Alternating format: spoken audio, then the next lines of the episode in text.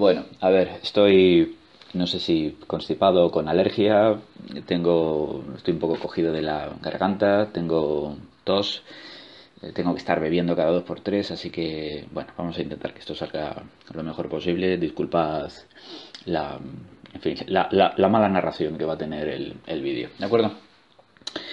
A ver, eh, esto es una explicación lo más didáctica posible de la ética kantiana, de la ética formal kantiana, eh, que como todo el mundo sabe, eh, sostiene una tesis fundamental, el imperativo categórico, que es, bueno, para Kant, digamos que la expresión misma de la, de la ética, en la medida en que es la, la expresión misma de la racionalidad en nosotros. ¿Mm? Bueno, esto es precisamente lo que hay que explicar aquí. Kant es el filósofo de la Ilustración, por antonomasia quizá. Y bueno, pues como ilustrado que es, lo que hace es buscar eh, un criterio racional en los diversos ámbitos de la existencia humana. ¿no? Todo tiene que estar regido por la razón.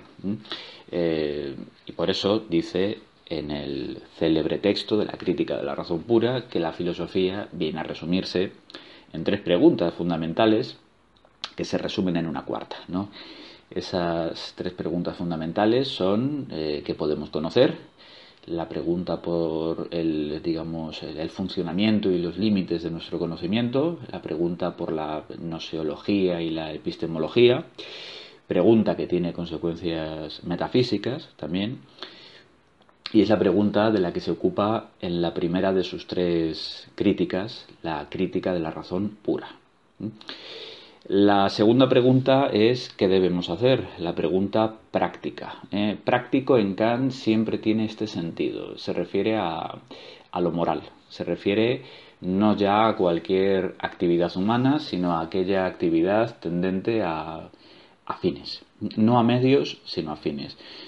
Eh, no es que eso vaya a tener mucha importancia en este vídeo, pero dejemos hecha esa distinción más vale que sobre que no que falte. Para Kant, práctico siempre tiene que ver con fines, pragmático es lo que tiene que ver con medios.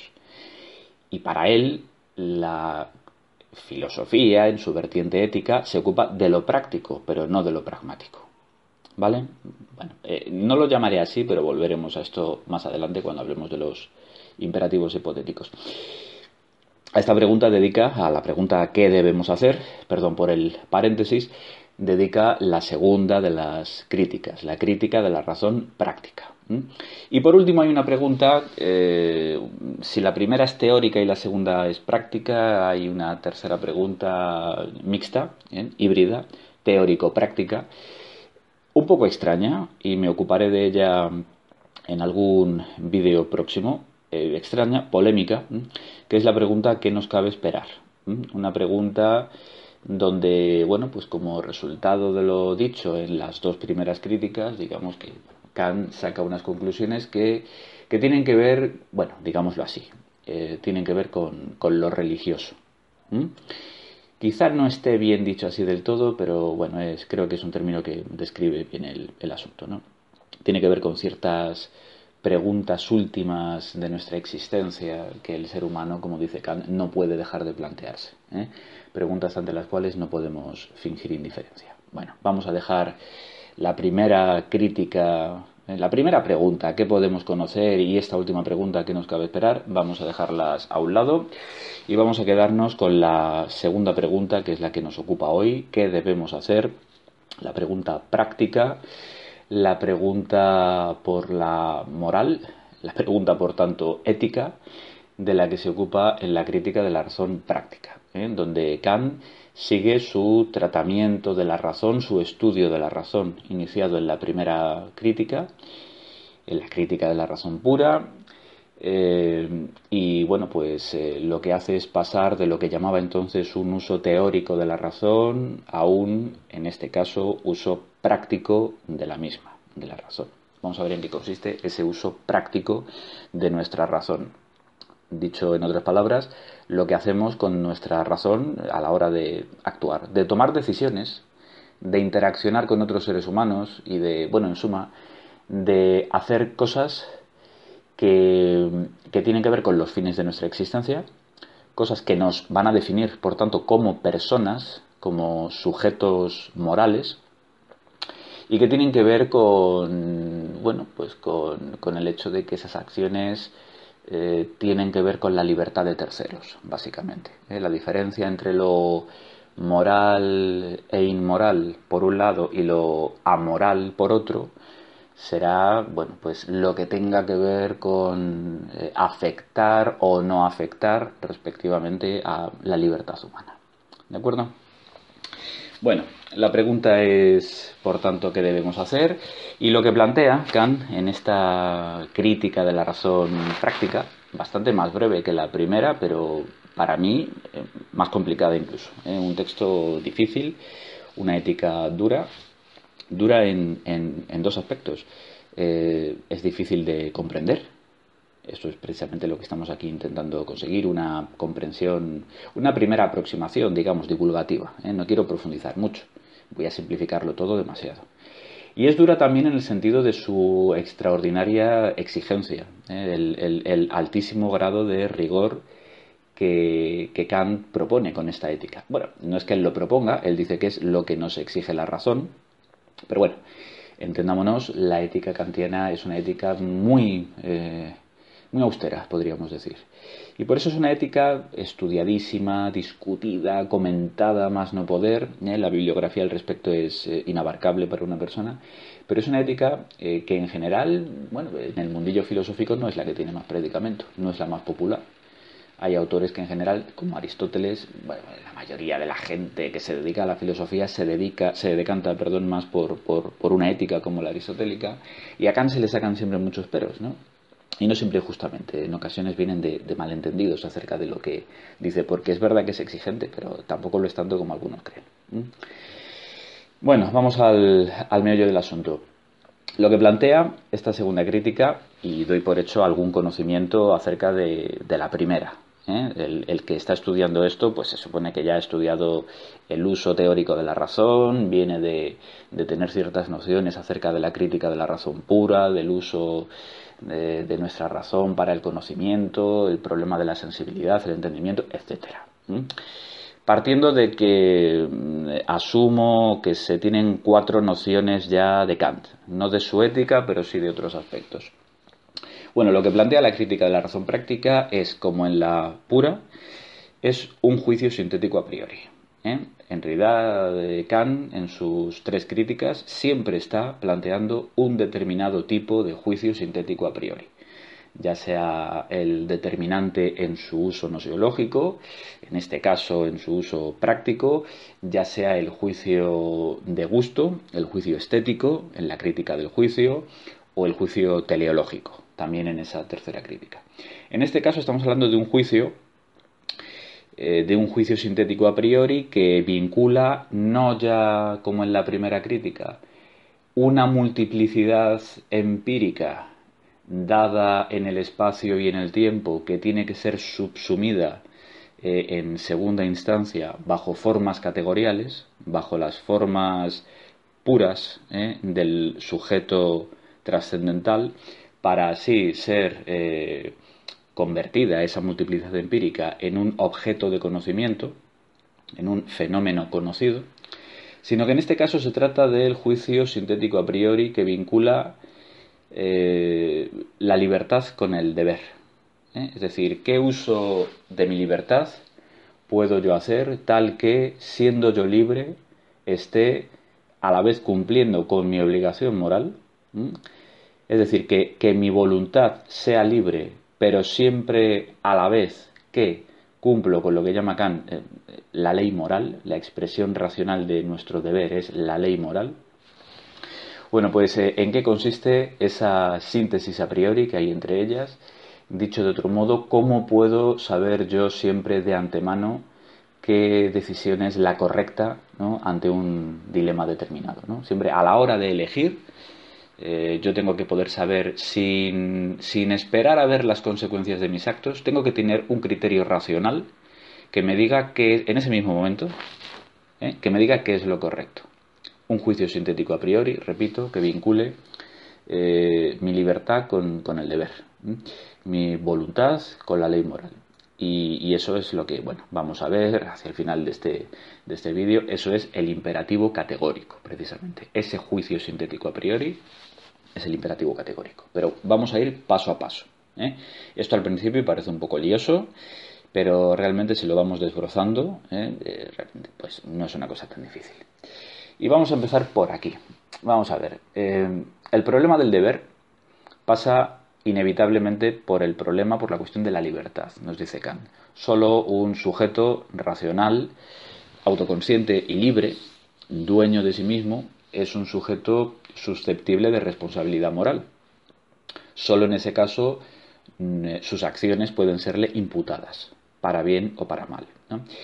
De modo que para saber en qué consiste el deber, para responder a la segunda de las grandes preguntas de la filosofía, ¿qué debemos hacer? Lo primero es aclarar en qué consiste la, libertad. ¿vale? Aquí voy a ir un poquito rápido. Eh, hay en principio dos planteamientos contrapuestos. Estaríamos ante un cierto dilema. ¿no?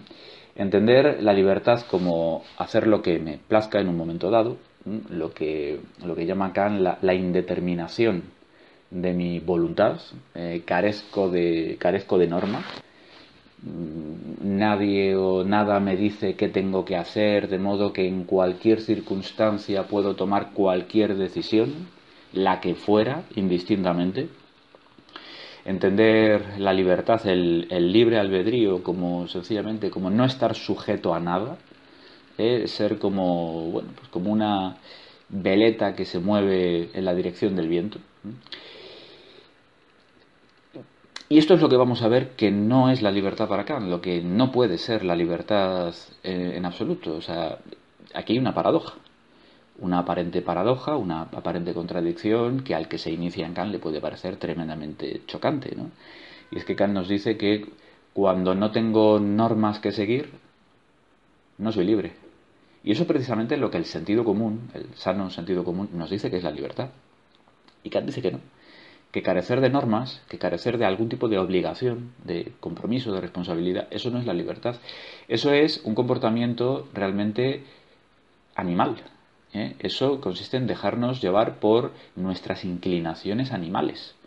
Inclinación es la palabra que emplea Kant en su lenguaje dieciochesco para referirse a los instintos, vaya, ¿no? a las pulsiones, a los impulsos fundamentales del ser humano, movidos siempre por, por determinados apetitos, determinadas querencias biológicas, podríamos decir, ¿no? Directa o indirectamente. Eh, me dejo determinar por algo empírico, por algo que está fuera de mí, por así decirlo. Puede que esté dentro de mí, ¿eh? o sea, mi cuerpo, mi cuerpo soy yo, vamos, pero, pero, claro, en la medida en que mi racionalidad se deje inclinar por mi animalidad, por mi cuerpo, vaya, eh, se está dejando arrastrar por algo que no es ella misma.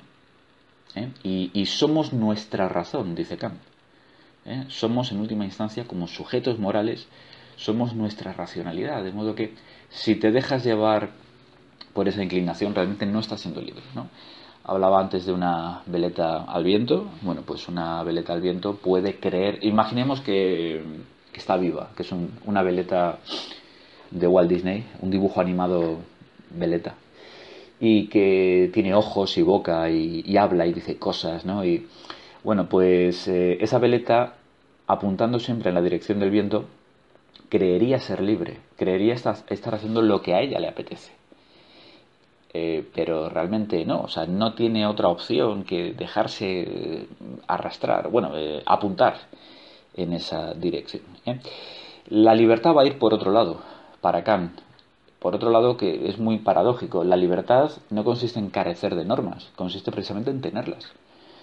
¿Eh? La libertad consiste en tener una norma que obedecer. La libertad es obediencia, dice Kant. ¿no? Y más paradójico que este punto, pues no parece que haya que pueda haber otra cosa, ¿no? O sea, que yo no soy libre, Kant le podríamos preguntar, yo no soy libre cuando hago lo que me da la gana, sino que soy libre cuando, cuando obedezco normas. Y Kant diría, sí, exactamente. ¿eh?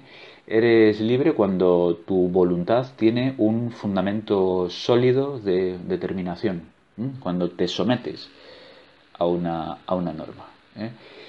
Eh, y, claro, lo que vamos a ver es que esa determinación, eso que determina mi voluntad, no puede ser otra cosa que la razón.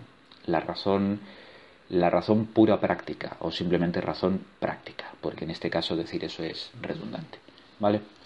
Así que bueno, eh, como veis en la pantalla, tachamos, tachamos la primera opción, no, no nos vale. La libertad va a ir por ese segundo camino, ¿no? por esa segunda rama del, del dilema. Soy libre cuando tengo una norma que, que obedecer. ¿eh? O sea, em, imaginemos, no es un ejemplo ético, ¿eh? pero como todavía no hemos llegado al, al, tema del deber, solo estamos con la libertad, pues puede valer a título de ejemplo, simplemente como cosa gráfica. Vamos a suponer que, que estoy a régimen. Eh, tengo que perder unos kilos porque, bueno, me conviene y sé que tengo que seguir un régimen más o menos estricto. ¿eh? Entonces, la cuestión es, eh, va a llegar un momento en que esté desesperado por el hambre. ¿Cuándo soy libre? Pregunta Kant. ¿Cuándo soy libre? Cuando, cuando hago lo que me place, cuando me dejo llevar por mis inclinaciones, abro el frigorífico y me, y me harto a comer y me sacio cuando me dejo llevar por mi cuerpo, por mi animalidad. Eh, podría decir, lo he hecho libremente, he hecho lo que me apetece. ¿Es eso la libertad? Y la respuesta de Kant, que creo que ya se va entendiendo mejor, ¿no? La respuesta de Kant es, no, no, la libertad no puede consistir jamás en eso.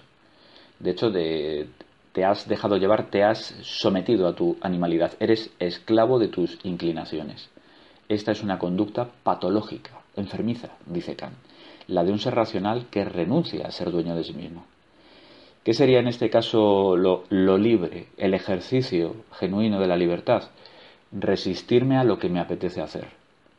Porque es, eh, bueno, porque es la norma que tenía. Estoy a régimen.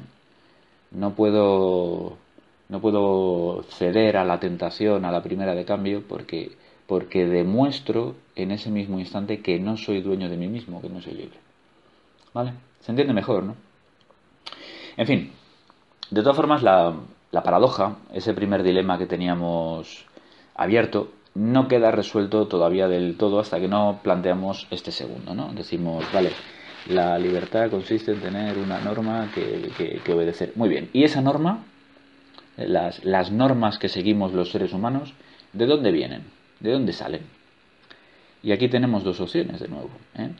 Esas normas eh, me vienen dadas desde fuera, me vienen dadas por, por otro, alguien me dice cómo me tengo que comportar, o por el contrario, esa norma surge de, de, mí, mismo, perdón, surge de mi propia racionalidad, surge de mi, de mi interior, por así decirlo.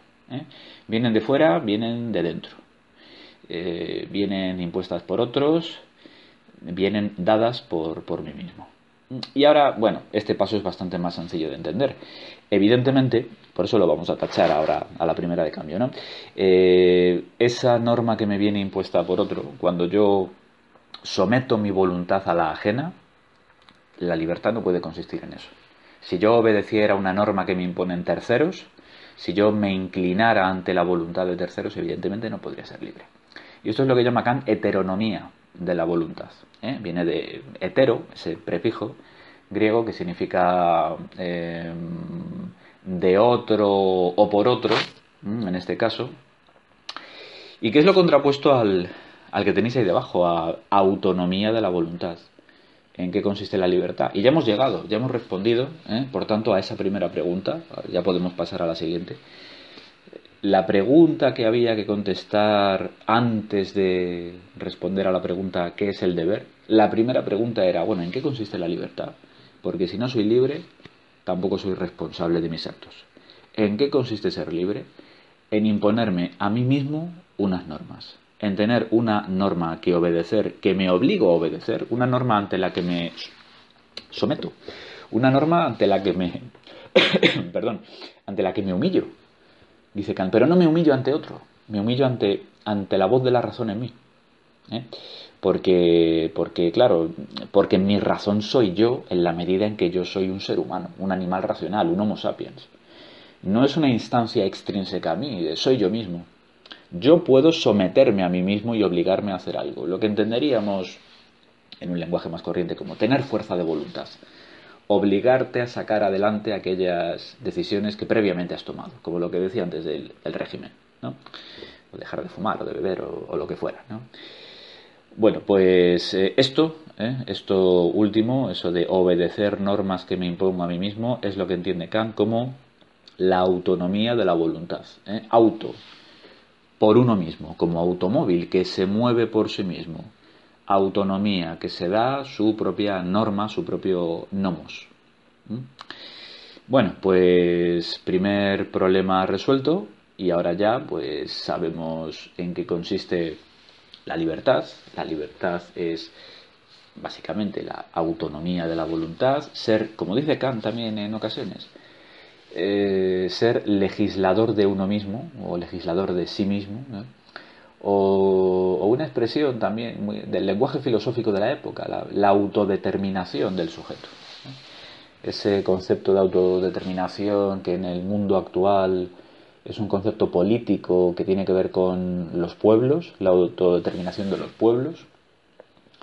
Eh, originariamente pues, procede del, del lenguaje filosófico alemán, sobre todo, y hace referencia siempre a un individuo, un individuo entendido en el plano eh, moral, ¿vale? No un colectivo en el plano político, un individuo en el plano ético, ¿vale?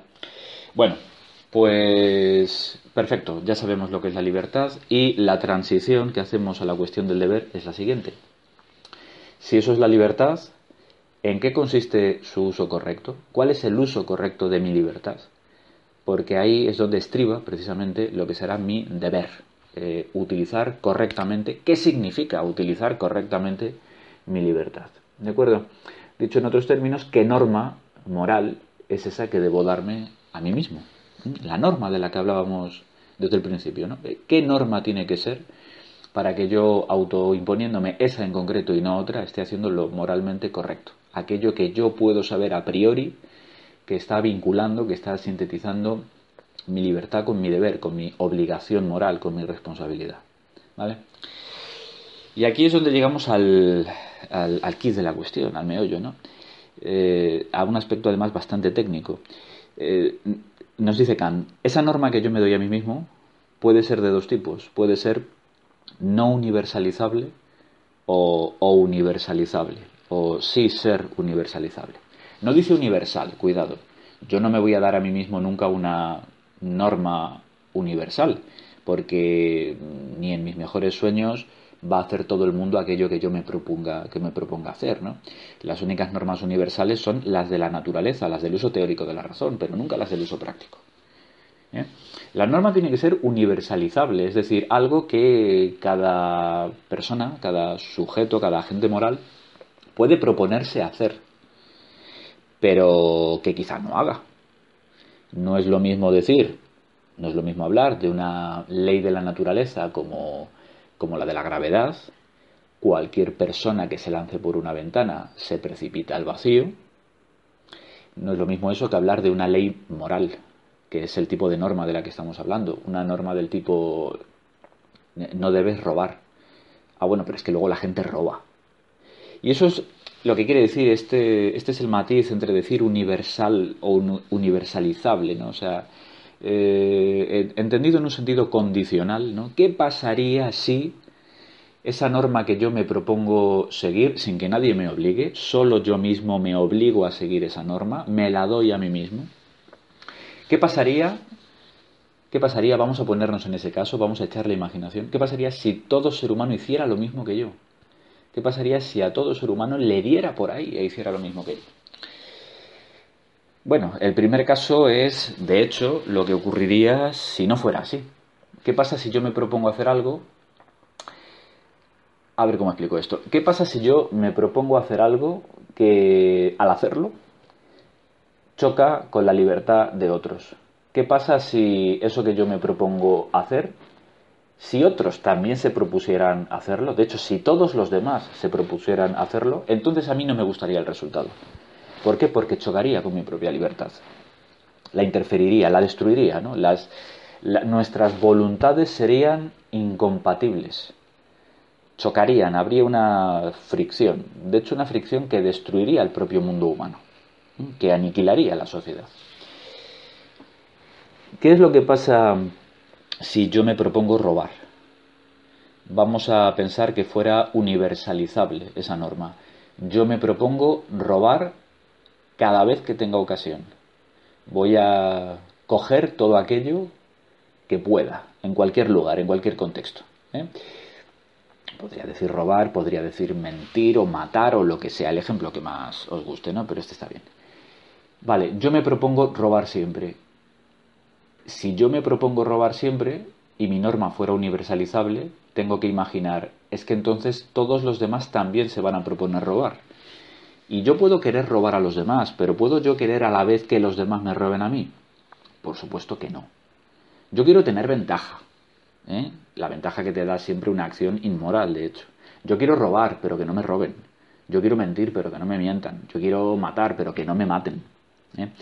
Eso es una norma no universalizable. Surge una contradicción cuando te imaginas a todo el mundo haciéndolo. Mi uso de la libertad impide que otros sean libres y viceversa. ¿eh? Surge una contradicción lógica, puramente lógica, racional. Y esa contradicción puramente racional en la norma que me he propuesto, el hecho de que sea contradictoria es lo que indica que es inmoral, una acción inmoral, una acción que afecta a la libertad de otros, que impide la libertad de otros. ¿Eh? Aquí es, bueno, dice Kant esa famosa frase, mi libertad termina donde empieza la de los demás. Si para yo ser libre tengo que impedir que tú lo seas, entonces lo que estoy haciendo es inmoral. Por ello mismo. ¿eh? Nos queda la otra opción, por tanto, la opción por la que vamos a seguir, la rama del dilema válida. Vamos a suponer que eh, esa norma que me doy a mí mismo voluntariamente, nadie me la impone, esa norma es universalizable. ¿Qué pasaría si yo me propongo no mentir nunca ¿Qué pasaría si todo el mundo se propusiera no mentir nunca? Aquí no miente nadie. Todo el mundo es sincero siempre. Hombre, surgiría algún tipo de, de roce, no cabe duda, pero bueno, en principio se entiende, ¿no? Y si no, pensemos en, como decía antes, en robar o, matar o lo que fuera, ¿no? Eh, eh, yo me propongo no mentir, no robar, no matar, ¿eh? Respetar, respetar a, a mi padre y a mi madre. ¿Qué pasaría si todos los demás a la vez se propusieran eso mismo? ¿Surgiría alguna contradicción, algún choque? ¿Nuestras libertades se interferirían, se destruirían mutuamente? Evidentemente no. No, y, precisamente, ya está, ya está. O sea, ahí radica, en esa no contradicción racional, lógica, ahí radica la moralidad de mis actos actos que, pudiendo afectar a la libertad de otros, pero no estoy hablando de, no estoy hablando de, qué sé yo, de vestirme por la mañana, eso no afecta a la libertad de otros, pero cosas como no robar, sí que tiene que ver con la libertad de terceros. Bueno, pues yo al proponerme no robar jamás, eh, evidentemente no estoy afectando la libertad de alguien y si los demás se propusieran no robar jamás, pues tampoco estarían interfiriendo con la mía. Luego ahí precisamente está la, la norma que estábamos buscando. Y en realidad ya hemos llegado al final. Lo que pasa es que ahora hay que seguir un poco, ¿no? Hay que eh, explicar esto con, el lenguaje más específicamente kantiano, llamar a las cosas por su nombre. Pero, pero, pero la idea es esta.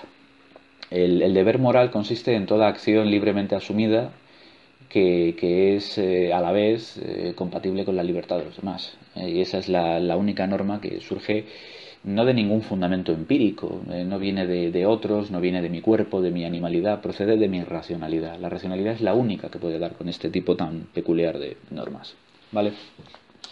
Así que bueno, eh, perdón, tenemos eso tachado y pasamos al, final. Y voy a intentar abreviar porque esto se me está yendo un poco de, madre, como siempre. Eh, esto que yo dejo para el final en realidad es el principio. Yo es que siempre explico las cosas del revés, soy, no sé, es algún problema mío de intelección. Pero bueno, eh, ¿y cómo se llama la ética kantiana? ¿Qué nombre le da Kant a, su ética? Y, nos dice, bueno, hay, hay dos tipos de éticas. Hay unas éticas en plural, son todas las que ha habido en principio históricamente, todas las éticas sostenidas, todos los códigos de conducta sostenidos por una religión, por una filosofía, por una determinada por un determinado marco cultural, social, el que fuera, ¿no? En plural, son muchas, son muchísimas, ¿no? Eh, éticas materiales, Materiales, este nombre material, viene de que tienen un contenido, es decir, me dicen qué es lo que tengo o no tengo que hacer, me prescriben o me prohíben determinadas acciones. Eh, estas éticas materiales plantean todas ellas, se desarrollan como un imperativo hipotético una expresión que a veces da problemas al estudiante. Un imperativo, es decir, una, una, orden, una exhortación, un mandato. Hipotético, vamos a entender esto como, bueno, como condicional. Condicional, ¿vale? Eh, el imperativo hipotético, básicamente, e, esto que proponen siempre las éticas materiales es, es algo del estilo. Eh, si quieres conseguir X, si quieres conseguir tal cosa, entonces haz y haz, haz esto que yo te digo o no hagas esto que yo te digo que no hagas. ¿no? Eh, si quieres, es el caso típico, vamos a quedarnos con él, ¿vale? Todos los demás seguramente son reducibles a él de un modo u otro. Si quieres ser feliz, ya sea en esta vida o en otra, si quieres ser feliz, cumple estos preceptos que yo te doy. Por ejemplo, para el cristianismo, ¿no? Pues eh, respeta los diez mandamientos, cultiva las virtudes cardinales y teologales, eh, cumple asimismo con los sacramentos cuando corresponda, eh, no cometas, en fin, procura no pecar, en todo caso pecadillos veniales, evita a toda costa los pecados capitales. Bueno, si, si haces eso que yo te digo, dice el cristianismo, si haces eso que yo te digo, tu alma se salvará. Tendrás el regalo en otra vida, el premio, la recompensa por tu fidelidad a la norma que yo te he dado. Bueno, ¿qué es lo que pasa con las éticas materiales?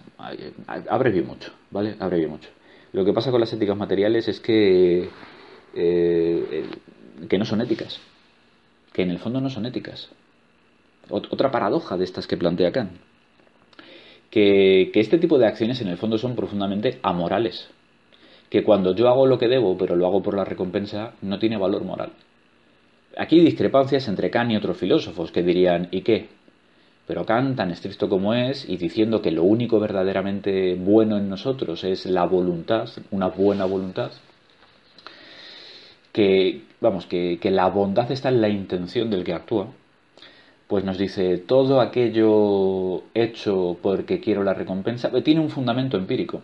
Es decir, estoy en el fondo dejando, dejándome llevar por mis inclinaciones o sometiéndome a, a la voluntad de un tercero. O sea, a ver, todo lo que hemos ido tachando hasta ahora en distintos en distintas eh, eh, pantallitas en distintos frames todo lo que hemos ido tachando es precisamente aquello de lo que pecan es eh, aquello en lo que fallan las éticas materiales que en el fondo el individuo se está comportando de un modo egoísta guiándose por sus inclinaciones. Que en realidad estamos ante un caso de heteronomía de la voluntad, de sometimiento a, la voluntad de un tercero. Y que bueno y que evidentemente estas normas no serán jamás universalizables. ¿por qué? bueno pues por el hecho de que hay muchas éticas materiales y cada una dice una cosa distinta.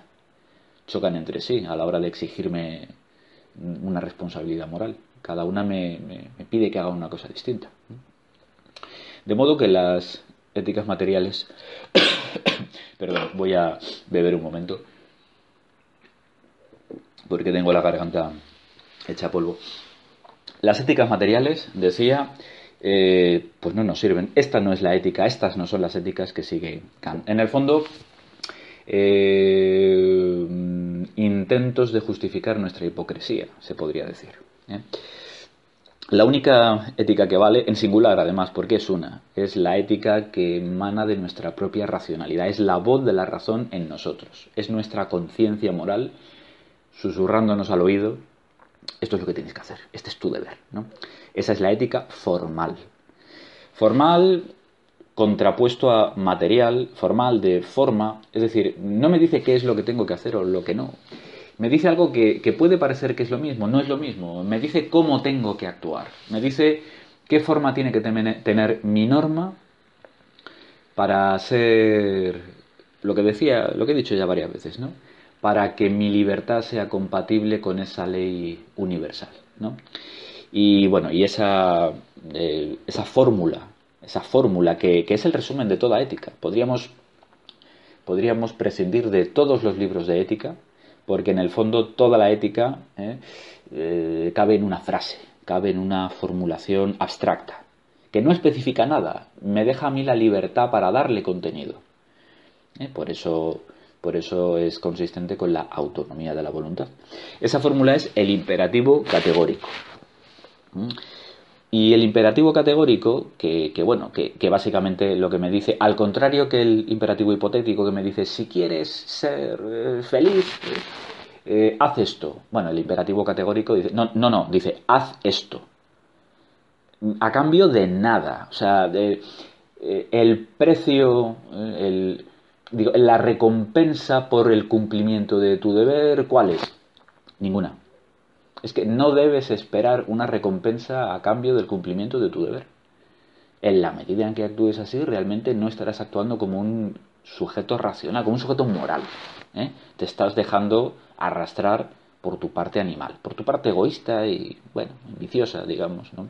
La virtud va a radicar precisamente en eso, en que, como dice Kant, tenemos que actuar buscando siempre ser merecedores de la felicidad, pero no buscando nuestra propia felicidad, no buscando nuestra propia satisfacción. Ahí hay un matiz crucial, absolutamente crucial, ¿de acuerdo?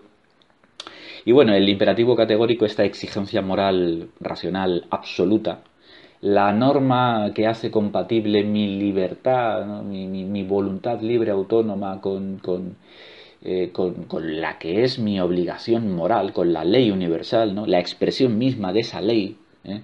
universal, el imperativo categórico reza. ¿eh? Bueno, yo esto lo, digamos que lo, Kant nos da varias formulaciones. Me quedo con la primera de ellas, la más conocida, la más básica, y la adapto un poco incluso.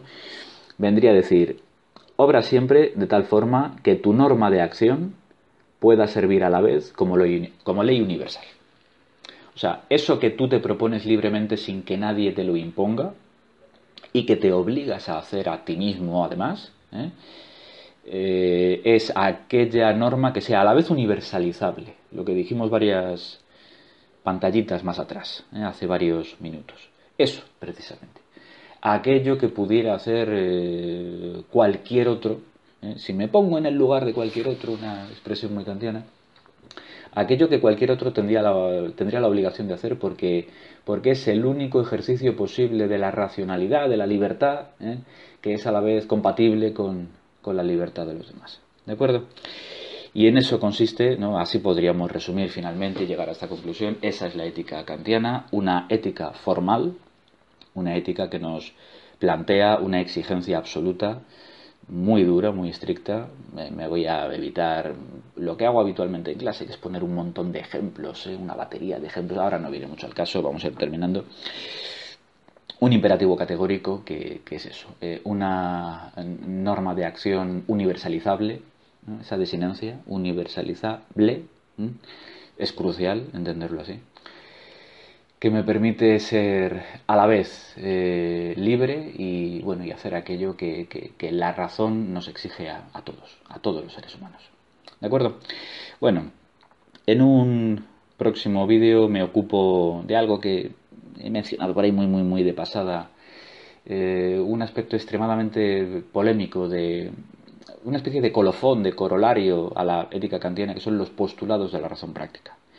Eh, no los meto en este vídeo porque conocerlos no es indispensable para entender su ética. De hecho, seguramente sean muy prescindibles ¿eh? para entender su ética, pero, pero ahí están, los desarrolla y les da una importancia crucial, con independencia de su coherencia o incoherencia. ¿eh? Y bueno, en, en otro vídeo próximo, más cortito, muchísimo más cortito, lo prometo, desarrollo esta cuestión. ¿Vale? Espero que os haya interesado si es así, bueno, pues como voy a seguir colgando cosas, coño, suscribíos al canal, haced el, el favor.